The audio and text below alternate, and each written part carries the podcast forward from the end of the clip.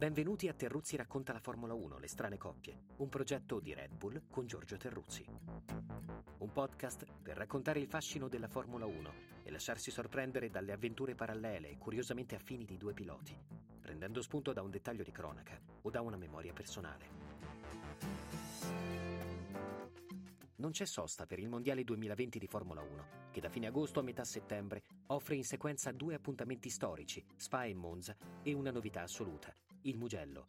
Tre circuiti velocissimi e due paesi, Belgio e Italia, da cui si possono estrarre decine di ricordi legati a personaggi leggendari e momenti memorabili. Noi per questa nuova tappa del nostro viaggio abbiamo scelto due piloti che della velocità e del coraggio hanno fatto il loro marchio di fabbrica e le cui vicende sono strettamente legate a quei due paesi.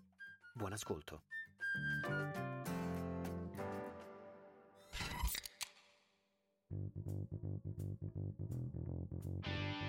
Accostare Gilles Villeneuve e Ronnie Peterson significa parlare di altissima velocità, di talento puro, coraggio, di emozioni e dolori.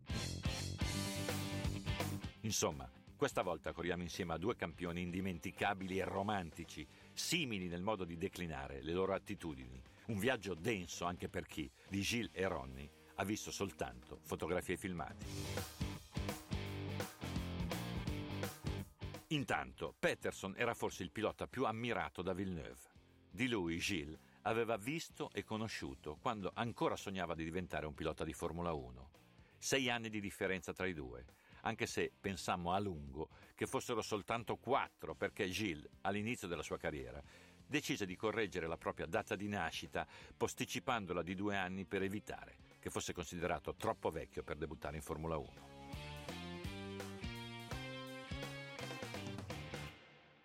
Peterson era nato a Oreibro, piccolo borgo svedese, il 18 febbraio 1944, Villeneuve in Canada, a Saint-Jean-sur-Richelieu, il 18 gennaio 1950. Il percorso di avvicinamento ai Gran Premi di Ronnie più rapido. Debutto a Monte Carlo, 1970, con una marche all'età di 26 anni. Quando esordì Gilles, Inghilterra, 1977, Ronnie aveva alle spalle oltre 100 Gran Premi, 8 vittorie e la bellezza di 11 pole, 9 delle quali ottenuti in una sola stagione, 1973 con la Lotus. Ancora. Peterson aveva chiuso al secondo posto assoluto il mondiale 1971 alle spalle di Jackie Stewart, sempre guidando una marcia. Dunque un pilota che collegava due epoche diverse, notissimo per le sue doti velocistiche, non proprio abbinate alla fortuna. Un idolo perfetto per Villeneuve, cresciuto con il mito della velocità anche a dispetto di ogni tattica agonistica. Le due storie a questo punto si intrecciano non soltanto perché Ronnie e Gilles corrono sulle stesse piste nel medesimo campionato e corrono contro. Visti da vicino non si somigliano affatto. Era alto, biondo e spesso scuro in volto Peterson. Era piccolo, divertito e divertente Villeneuve. Il quale alla sua seconda gara con la Ferrari, finale di stagione 1977, Giappone, finì per colpire proprio la Tyrrell di Ronnie con il risultato di volare fuori pista, un incidente drammatico che costò la vita a due spettatori che si erano spinti in un'area proibita. Secondo round in Brasile 1978. Tentativo di sorpasso di Gilles con la Ferrari ai danni di Ronnie con la Lotus. Aggancio inevitabile, entrambi nella sabbia. Quell'uomo è un pericolo pubblico, dirà Peterson furibondo. Un pensiero che allora era condiviso da più di un collega, da moltissimi osservatori. 1978, l'ultima stagione di Ronnie. C'era Gilles in testa al Gran Premio d'Italia, pochi metri dopo una partenza data con troppa fretta. Fu una carambola spaventosa. Peterson e Vittorio Brambilla i più danneggiati. Ronnie aveva riportato sei fratture alle gambe. I soccorsi giunsero in ritardo, in un caos assoluto. Lo svedese venne ricoverato all'ospedale di Niguarda, operato. Ad ucciderlo fu un'embolia sopraggiunta poche ore dopo e forse un errore dei medici. La data era 11 settembre 1978 e Monza era proprio la sua pista.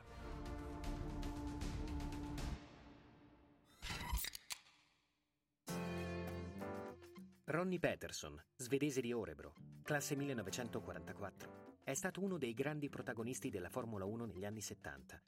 Dopo aver vinto titoli in Formula 3 e Formula 2, esordisce nella massima serie proprio nel 1970 con la Marche.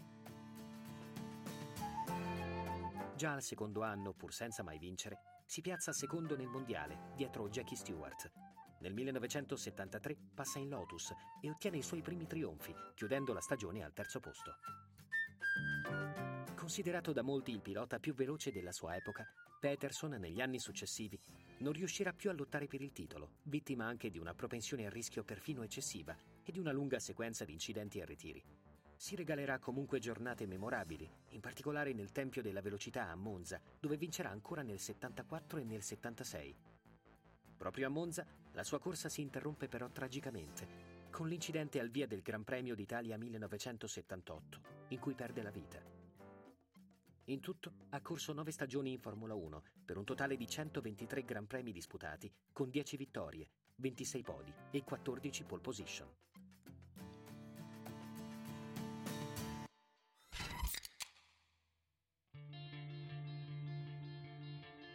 Ronnie Peterson era un uomo non proprio votato alla simpatia, spigoloso, riservato, raramente disponibile. Eppure una specie di leggenda vivente, sempre al limite, sempre capace di segnalarsi cacciando in pista un coraggio fuori ordinanza. Aveva cominciato molto presto con i kart, fu subito veloce in Formula 3, venne ingaggiato dalla Tecno dei fratelli Pedersani nel 1968 per collezionare un gran numero di vittorie. Formula 3 e Formula 2, categoria nella quale Ronnie continuò a correre anche dopo il debutto in Formula 1, vincendo il titolo europeo con una March nel 71. Il suo nome nell'albo d'oro segue quello di Clay Regazzoni e precede quello di Mike Elwood. Gran premi intanto, come detto. Nulla di che nella stagione d'esordio 1970, vicecampione mondiale nel 71 a suon di piazzamenti. Poche soddisfazioni l'anno successivo, per poi passare alla Lotus. Faceva coppia con Emerson Fittipaldi, campione del mondo in carica, mettendolo spesso in difficoltà 9 pole, 4 vittorie, Francia, Austria, Italia e Stati Uniti. A Monza avrebbe vinto tre volte, 1973, 1974, 1976, abbastanza per diventare un vero re della nostra velocissima pista in Brianza. Il fatto di essere pesante col piede destro e poco propenso al compromesso gli creò spesso qualche attrito dentro i team per i quali gareggiava. Con la Lotus rimase tre anni, tornò alla March nel 76, passò alla Tyrrell nel 77, di nuovo da Colin Chapman nel 78, con un contratto simile a una fregatura, visto che lo obbligava di fatto a ruolo di seconda guida, con Mario Andretti capitano e destinato a diventare campione del mondo con una macchina strepitosa, la Lotus 79. Bilancio di Peterson quell'anno, due vittorie, tre pole, sette podi, prima di arrivare a Monza con 12 punti di ritardo su Andretti. Ma quello era un giorno più nero della sua Lotus. La macchina per la corsa venne danneggiata nella sessione di prove del mattino. Ronnie dovette usare il muletto, e cioè il modello precedente, denominato 78, che segnalò subito diversi inconvenienti.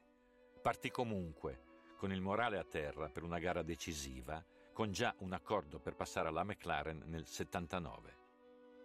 Venne pesantemente coinvolto in quella carambola 10 vetture poco dopo il via, per la quale Riccardo Patrese fu accusato ingiustamente a lungo. Ero presente poco distante dall'incidente. Si creò un caos enorme. Vittorio Brambilla era stato colpito da una ruota vagante e sarebbe rimasto in coma per molto tempo. Ricordo Peterson adagiato sull'asfalto, ustionato e dolorante, ma cosciente, circondato dai colleghi che l'avevano estratto dalla sua Lotus. Se ne andò in ambulanza ed eravamo tutti convinti che se la sarebbe cavata. Ma che? Era l'unico pilota in grado di contendere ad Andretti il titolo mondiale. La sua morte consegnò la vittoria a Mario e la Svezia decise di proibire nella propria nazione le competizioni automobilistiche. Era sposato con Barbro Edwardson, una bella, dolcissima ragazza svedese, conosciuta da ragazzo. Avevano una figlia, Nina Louise, di appena tre anni. Barbaro non riuscì mai a riprendersi dopo la scomparsa di Ronnie, nonostante l'affetto di John Watson, pilota di lungo corso, con il quale andò a vivere a Cookham, lungo il Tamigi, ad ovest di Londra. Il 19 dicembre 1987 perse la vita a causa di una miscela di tranquillanti e alcol assunta per arginare una profonda depressione. Nina Peterson tornò in Svezia a vivere con la famiglia del padre. La incontrai per la prima volta a Monte Carlo sei anni fa, quando Marcus Ericsson decise di correre con un casco identico a quello di suo padre. Nina aveva cercato senza successo di tenere in vita il piccolo museo dedicato a Ronnie in Svezia.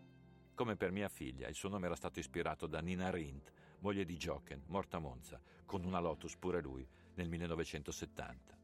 Fregi gialli su fondo blu, i colori che adottò Michele Alboreto in omaggio a Peterson, il suo pilota preferito. Alla memoria di Ronnie, George Harrison dedicò una canzone composta personalmente, titolo Faster, il più veloce.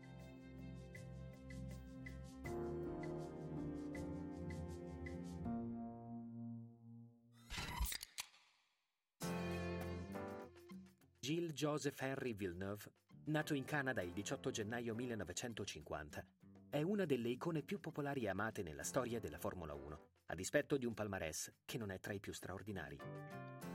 I primi passi nel motorsport li muove in sella una motoslitta, disciplina di cui diventa campione del mondo nel 1974. Nel frattempo aveva cominciato a correre anche in macchina, vendendo la casa per finanziare la propria carriera. Dopo vari successi in campionati automobilistici nordamericani, nel 1977 approda in Formula 1, chiamato da McLaren per il Gran Premio di Gran Bretagna. L'anno successivo passa in Ferrari, cui legherà tutto il resto della sua avventura in Formula 1, drammaticamente interrotta dall'incidente mortale nelle prove del Gran Premio del Belgio 1982. Nelle sue sei stagioni ha preso parte a 67 Gran Premi, conquistando 6 vittorie, 13 podi e 2 pole position. Il miglior risultato nel mondiale è il secondo posto ottenuto nel 1979, alle spalle del compagno di team, Jody Scheckter.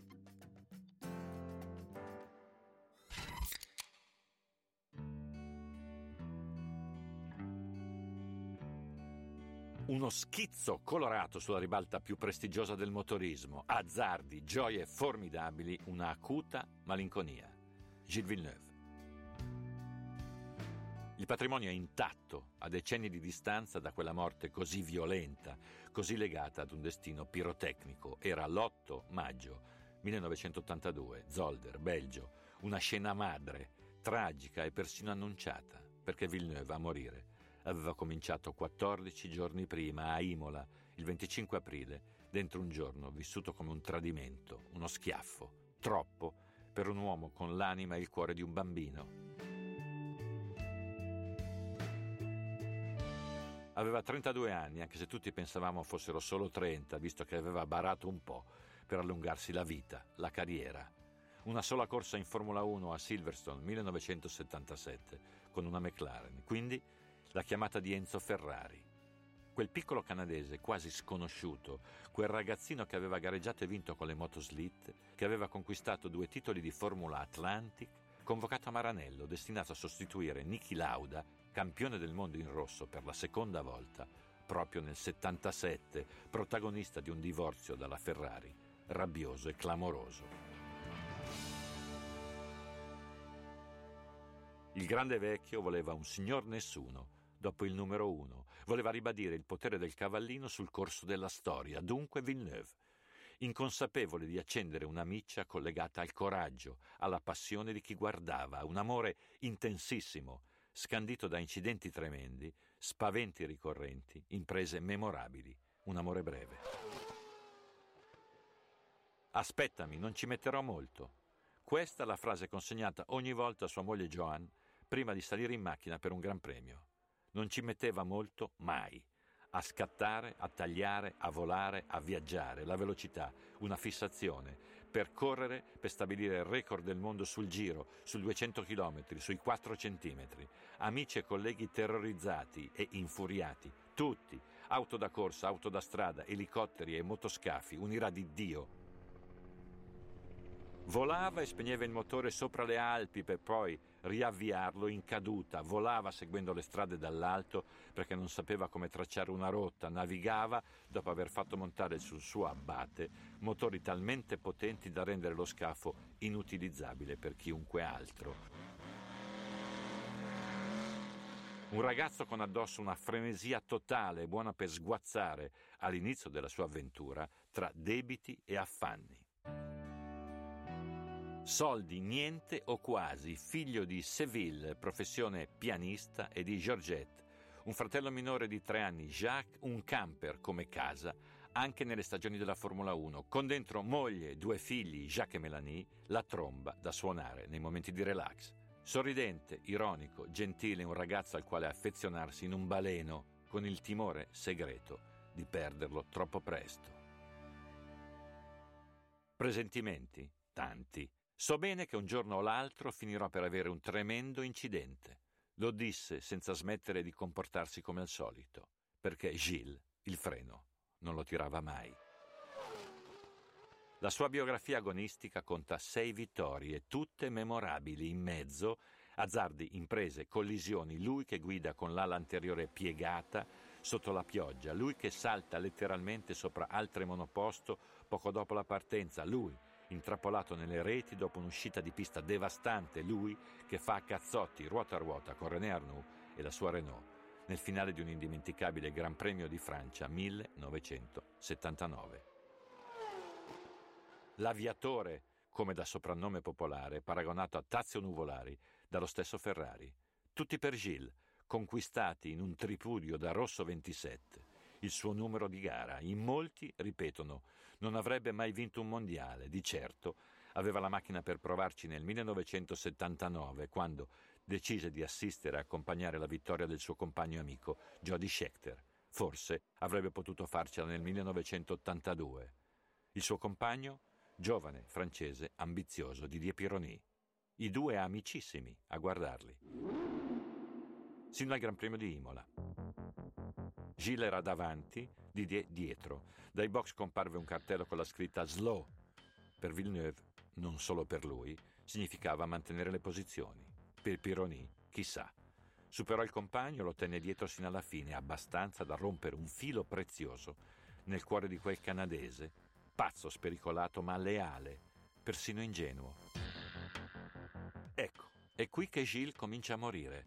Torna a casa, nella sua villa piccola e chiara, addossata alla roccia, in Rue de Giroflée, a Monte Carlo. Non si dà pace. Parte per il Belgio, un'altra corsa, senza Joan che resta a Monte Carlo per preparare la comunione di Melanie. In prova, Pironi è davanti, c'è poco tempo, le gomme finite. Lui decide di uscire, un tentativo inutile, l'ultimo azzardo.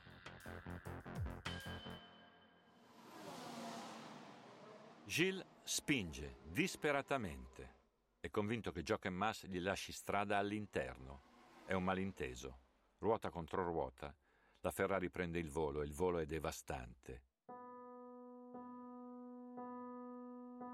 Il corpo sradicato dall'abitacolo, sparato in aria e poi tra le reti di protezione.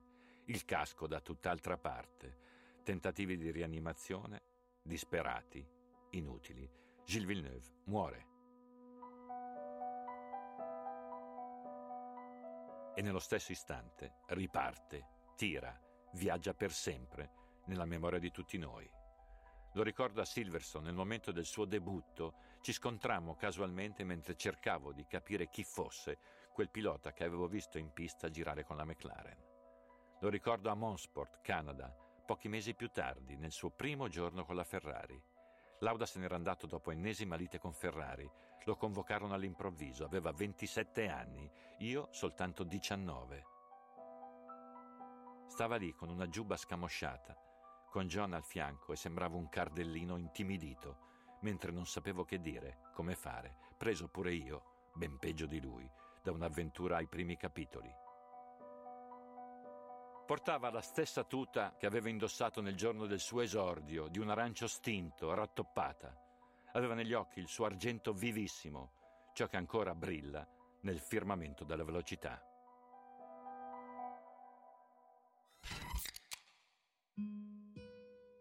Gilles e Ronnie stanno insieme e come, dopo essersi guardati da lontano, rincorsi, urtati. Chi ama l'uno, ama l'altro. Velocità al brado, irruenza, cuore. I campioni sono così, filano nel vento sempre e chi se ne frega, ma sì, delle classifiche. Sono in testa, in testa restano, come comete da osservare, quando sale un'emozione, un enigma dell'esistenza, il desiderio di osare, di sfidare l'ombra che produce la paura.